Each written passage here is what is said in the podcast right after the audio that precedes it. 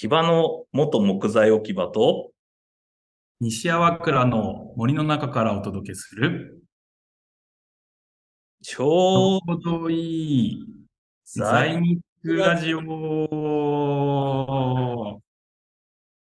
や、これなんか合ってましたね。よよかったですね。タイトルコール合わないっていうのが定番なんですけど、今日はち ゃんとやれました。珍しく、合いましたね。ですごいのが今日のこの拍手の量、やばくないですか？なんか。あ全然聞こえなかった。本当ですか？いつも二人だけで拍手してるから、パラパラパラパラっていう感じなんですけど。いや、ありがたいですね。なんかね。そうなんです。あの、今日ちょっとですね、僕の個人的な、あの、なんだろう、お仕事っていうかなんかちょっとお願いされてきたっていうだけなんですけど、あの、うん鹿児島県の鹿屋市っていうところのうん職業訓練校で、なんか木材利用だとか、なんかそういったことを話してくれっていうふうにちょっとお願いされまして、で、そこで話せる枠として3時間もらったんですけど、残念ながら僕が長い。くらいしかの話す内容がないなっていうことで、無理やりお願いしてですね、このちょうどいい材木ラジオの公開収録を最後1時間枠もらっていいですかっていう、断りますよね、そういうのって。普通ね、だってね、貴重な皆さんの訓練の時間を、っていう。クソラジオを聞いていただけるわけですよね。そしたらなんか、担当の人がいいですよって言っちゃったんで、今日ちょっと再び、はい、なりました。いや、これうまくいったら全国の職業訓練校からオファーが来るかもしれないオファーが来るっていう感じだと思います。真面目にやりましょう。しかもすごくありがたいことに、午後にですね、あの、岩崎木材工芸さんっていうところに行くんですけれど。おう。も、あの、岩崎理恵さんっていう専務がですね、あの、うん。見学に来るっていう情報を昨日聞きつけまして、はいはいはい。ゲストに出てもらおうって思って、で、さっきお願いしたら、なんか、しぶしぶいいよって感じだったので、ゲストに来ていただいております。いらっしゃいませ。紹介します。あの、岩崎木材工芸岩崎理恵さんです。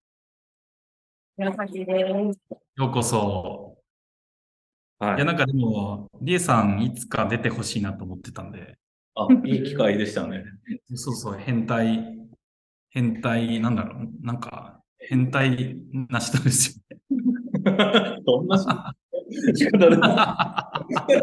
昔から知ってるとはいえ、ちょっとリスナーに対していきなり変態ですでしょうか どうなのかなうちの会社、本当変態ばっかり集まあ、ってて。自分でも言っちゃった。あ そうめちゃくちゃ面白いんですよ。あでもまあ、ままず、でもね、何をそうですねね、まずちょっと自己紹介していただけるのがいいんじゃないですか。うん自己紹介ですね。あの、うん、じゃあ、どのあたりが変態なのかっていう、お願いします。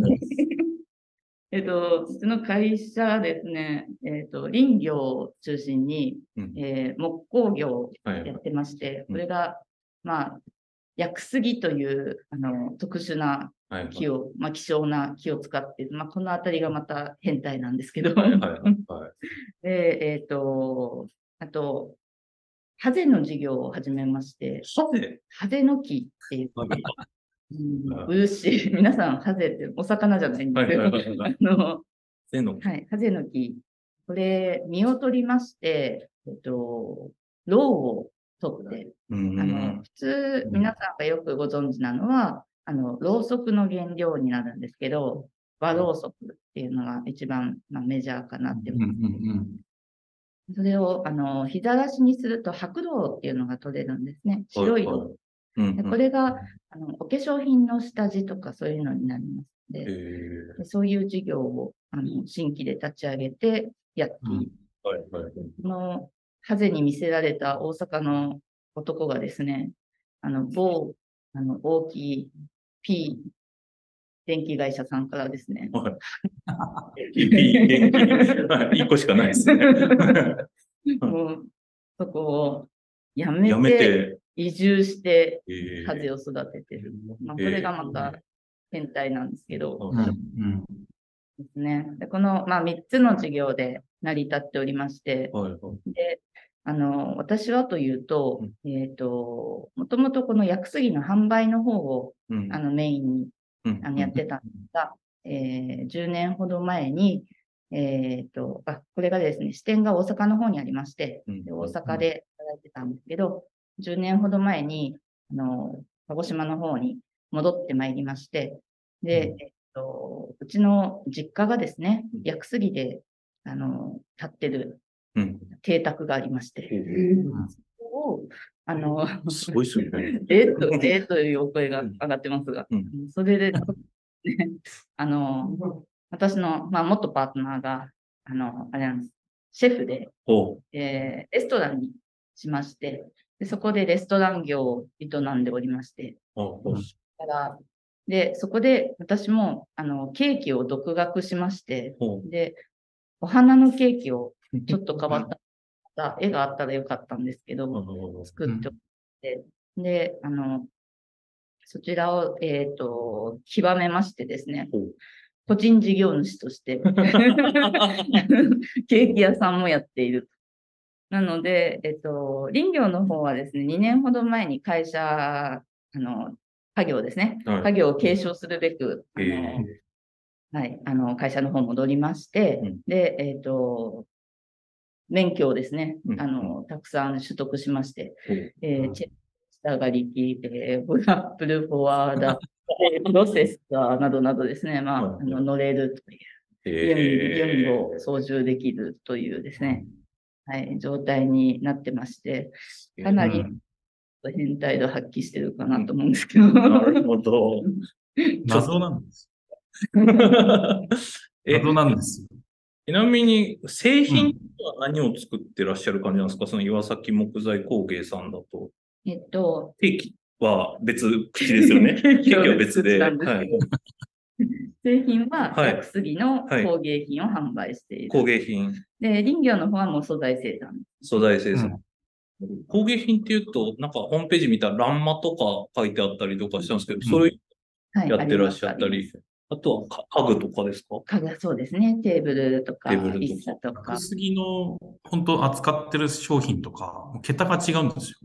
うーん。もうなんか、うん、千万とか、え？そうなんだ。何百万とか。いや、でもそう、そう、本当に薬、本当に薬杉なんで、はい薬島の杉じゃなくて、薬杉なんですえよ。だからー、そういうのを全国行商してるんですよ。えーえークライアントってどういう人がクライアントになるんですか？そういう薬杉で、薬杉を買いたいとか言うと、薬杉を買いたい人は、それこそ本当に変態変で、態。変態ばっかだな。それこそ、あの、ゾあの、ZOZO の前澤さんなんかも、書院机、ご自宅の書院机は薬杉に、へ。え。変態だ。変態に受ける材木っていうやつですかね。うん。えー、すごいっすね。今日ご薬杉うん。で、そう、それこそあれですよね、ショップボット入ってるんですよね。そうそう。そうなんです。2年、ん？そうです ?2。年前ですかね。に導入してもらって、うん。で、その、薬杉のこう、なんていうかこう、加工した後の歯切れとかあるじゃないですか、端材とか。そういうのを、こう、付加価値つけてやっていきたいなっていうこともあるし、まあ、林業やられてるんで、まあ、自分らたちで切った、あの、材とか、まあ、あとはハゼの木プロジェクトとか、それでプロダクトにして、付加価値をつけて、新しいことやっていこうっていうプロジェクトもやり始めてて、で、さらに、その、ショップボットっていう CNC ルーターを、こう、扱う若者もハンティングしてきて、大阪から。そうそうそうそう。あのーで、その子がね、なんか、な謎に去年、ツイッターでバズって、えー、きよって言うんですけど、あの、なんか多分去年一番バズったツイッターユーザーって感じで、あの、毎日タコさんウインナー定食美味しかったですっていうのを投稿して、フォロワーが10万人以上いますよね、多分ね。11万ぐらいですから。え？わけわかんないんですよ。周りに変あ態。そう。え、そう、変態キャラクタはいはい。ー集めが得意なんですかね。な、なぜかそうやって吸い寄せられて、なんか変態性を発揮できる会社なのかな。井上さんいつ来たんですか？前回は。僕ね、去年の5月ぐらいだったか、4月かだったか5月ぐらいに行かしてもらって、で、なんかすごいなと思って、なんか一番やっぱリエさんがちょっとおかしくて、はいはい。ななんかねななん、なんかよくわからないんですけど、めちゃくちゃ木材ももちろんプロフェッショナルだし、で、ケーキもやってるし、で、しかももともとなんかエンジニアとかもやってたんですよね。だから、へえ。コードも書けたりする。あ、ですね、プログラム、はい。へえそうそうそうそう。もうね、海外なんしてるかはら、英会話とかそういうのも教えてたりとか、なんか、うん。そう だからなんか、まあこれからの、その時にこれからの構想を聞いたりして、なんかすげえ面白そうだなと思って、なんかこう、僕らがよく山川さんとラジオで言ってる、あのパーソナリティアウトっていうじゃないですか。はいはいはいはい。要はなんか自分、キャラクターとか人間性とかをその売りにして、えーまあ自分たちのサービスプロダクトに価値をつけていくっていう、まさにそれをね、なんか字で実践できる会社さんなんですへえ、面白い。すごい褒めていただいたんですけど。よ。褒め上手なんですこのスタンスですよ。そ素材生産っていうか林業もやってる、山を持ってらっしゃるんですか？それとも委託管理してるって感じなんですか？うちは国有林事業がメインなので、国の山を。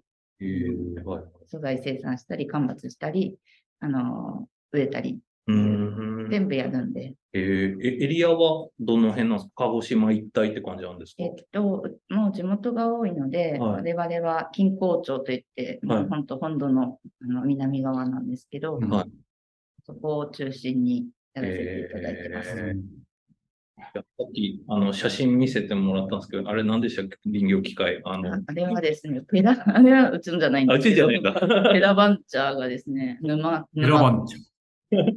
ペラバンチャーが沼ってる図をさっき山川さんにお見せしたら、はいすごい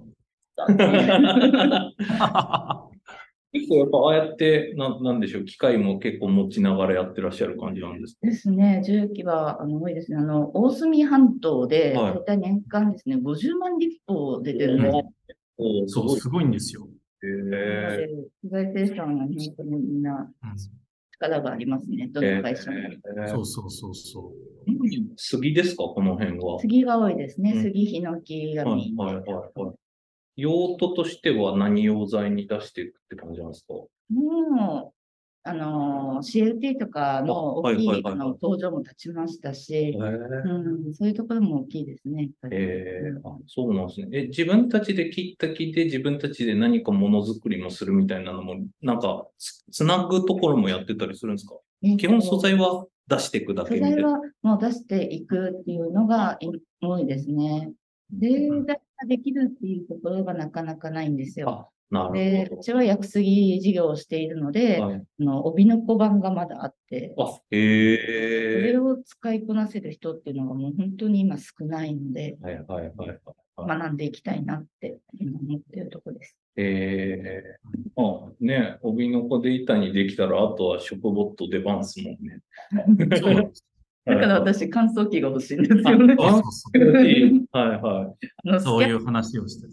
あ、スキャンもね。そうそう。い。いいのありまそうなんです。だから本当なんかね、で、できちゃうんですよ、もはいはいはう。い。自分たちで。そうっすよね。すごいっすよね。独自産業というか、産業化というか、林業やから最終製品まで作れるようになっちゃう時代がもう来とるっていう。そう。すごいっすよね。いや、仕掛けてる側なんで、いやいや、なんかね、だから、あの、リエさんのキャラクターもそうだし、やっぱ面白いじゃないですか。みんな。だから本当ちょっと成功事例として、ね、頑張ってほしいなと思って、我々、ラジオでも全力で応援するので。よろしくお願いします。ちなみになんかこの先というか、この5年後ぐらいまでに、こんなことやってみたいとか、なんかそういうのとかってあったりするんですか？あの、はいさっきも言ってたんですけど、はあの、伝、伝統工芸品に指定されてるので、薬杉の工芸品が、はいはい鹿児島県伝統工芸品。い。うん。だけど、今そういう指物家具みたいなのを作れる職人さんっていないんですよ。うんなかなかなので、あの、し職人になってもらうっていうお野望があって、はいはいはい。そういう指物家具をそういうショップウォットでちゃんと再現できたら面白いなって思って。おーすごいですね。うんプログラミングもできるから、なんか、やれるようになっちゃいそうですよね。なんか、いやー、できますよね。結構なんか、うんちょっと動画とか見てると、なんか海外の方の事例とかだと、結構アートみたいなの複雑なショップボットで作ってたりしますよね。うんうんモチーフだとか、なんか結構細かいもの。うん。うん。いや、だからなんか、や薬杉って普通じゃないじゃないですか。その木材として。だからなんか、まあ、いわゆるこう、ついたてとか欄間とかはいはいはいはい。を、その一昔前だと、その住宅建築の中で、それがあるとステータスになるっていう象徴的なプロダクトなんですよ。うんうん。だとすると、なんかやっぱまあ確かに工芸品だなと思うけど、なんかこう今の市場には合わないみたいなとこがあるんですけど、多分なんかデジタル工芸みたいな、その価値の付け方はあるんじゃないかなと思ってて、まあ、そうすると例えば海外で、そのなんかもう日本の何千年も育ったものを、その、なんだろう、なんかわかんないけど、何かのインスピレーションを受けてアルゴリズムで設計するとか、なんか、端材とかもたくさんあるし、そういうのをなんかモニュメント的に作り直して、なんか海外のミュージアムに出していくみたいな風にすると、多分価値変化が起こるんじゃないかなって感じがするんですよ。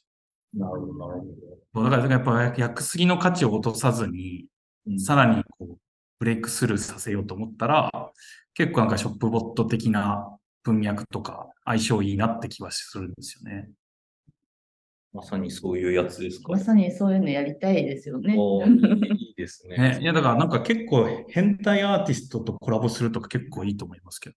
はいはいはいはい。ねだからまずは手作業で作ってもらうんだが、それをうんスキャンをし、デジデータ化して、で、うんそのまんまショップボットが加工できるようにするっていう、なんか職人芸アーカイブプロジェクトみたいなのをやりたいです。うんそうですね。本当本当やっぱりショップボットじゃできない部分も全然あるし、やっぱなんかそういう繊細なところをね、やっぱ手仕事で最後、フィニッシングするみたいなの。やっぱ小坂君にちょっとそこは覚えてもらわないとダメですかね。そうですね。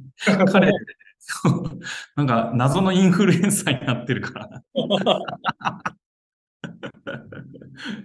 そう、でもなんかね、可能性あると思うんですよ。岩崎さんっていう、なんていうか、岩崎木材工芸っていう全全体でやってるコンテンツ力がやっぱはいはいはい。強すぎるんで。ケーキとかするんですよ。ながんないですかね。なんか、一時期、食べるとかっていうのありましたよね。なんか木を、ケーキああ、ありました、ありました。結構僕も食べましたよ。あの、パウンドケーキ。いはいはい。めちゃくちゃジャリジャリして、そうなんですね。美味しくなかったんですけど。でも食べられるんですね。そう、食べられる食べられるんですよ。か、ちゃんと今分解できるようなところまでは行ってるらしい。そうそうそうそ美味しいかっていうと、やっぱちょっと美味しくなかったですよね、あれ。う。美味しくなかったですね。今結構なんか飲んだり食べたりみたいな木をうん。